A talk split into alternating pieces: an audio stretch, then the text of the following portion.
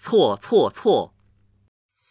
一，有一个小姐死了。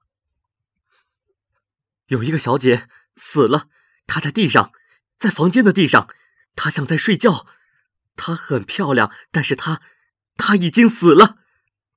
打电话的男人说话有点快，听电话的是警官李亮。这是在中国的北京，这一天是六月九号，星期五，时间是上午十一点十五分。三分钟前，李亮警官的大学同学给他打来一个电话，说给他介绍了一个女朋友。李亮打算明天晚上和她见面，在那儿等着，不要让人进去。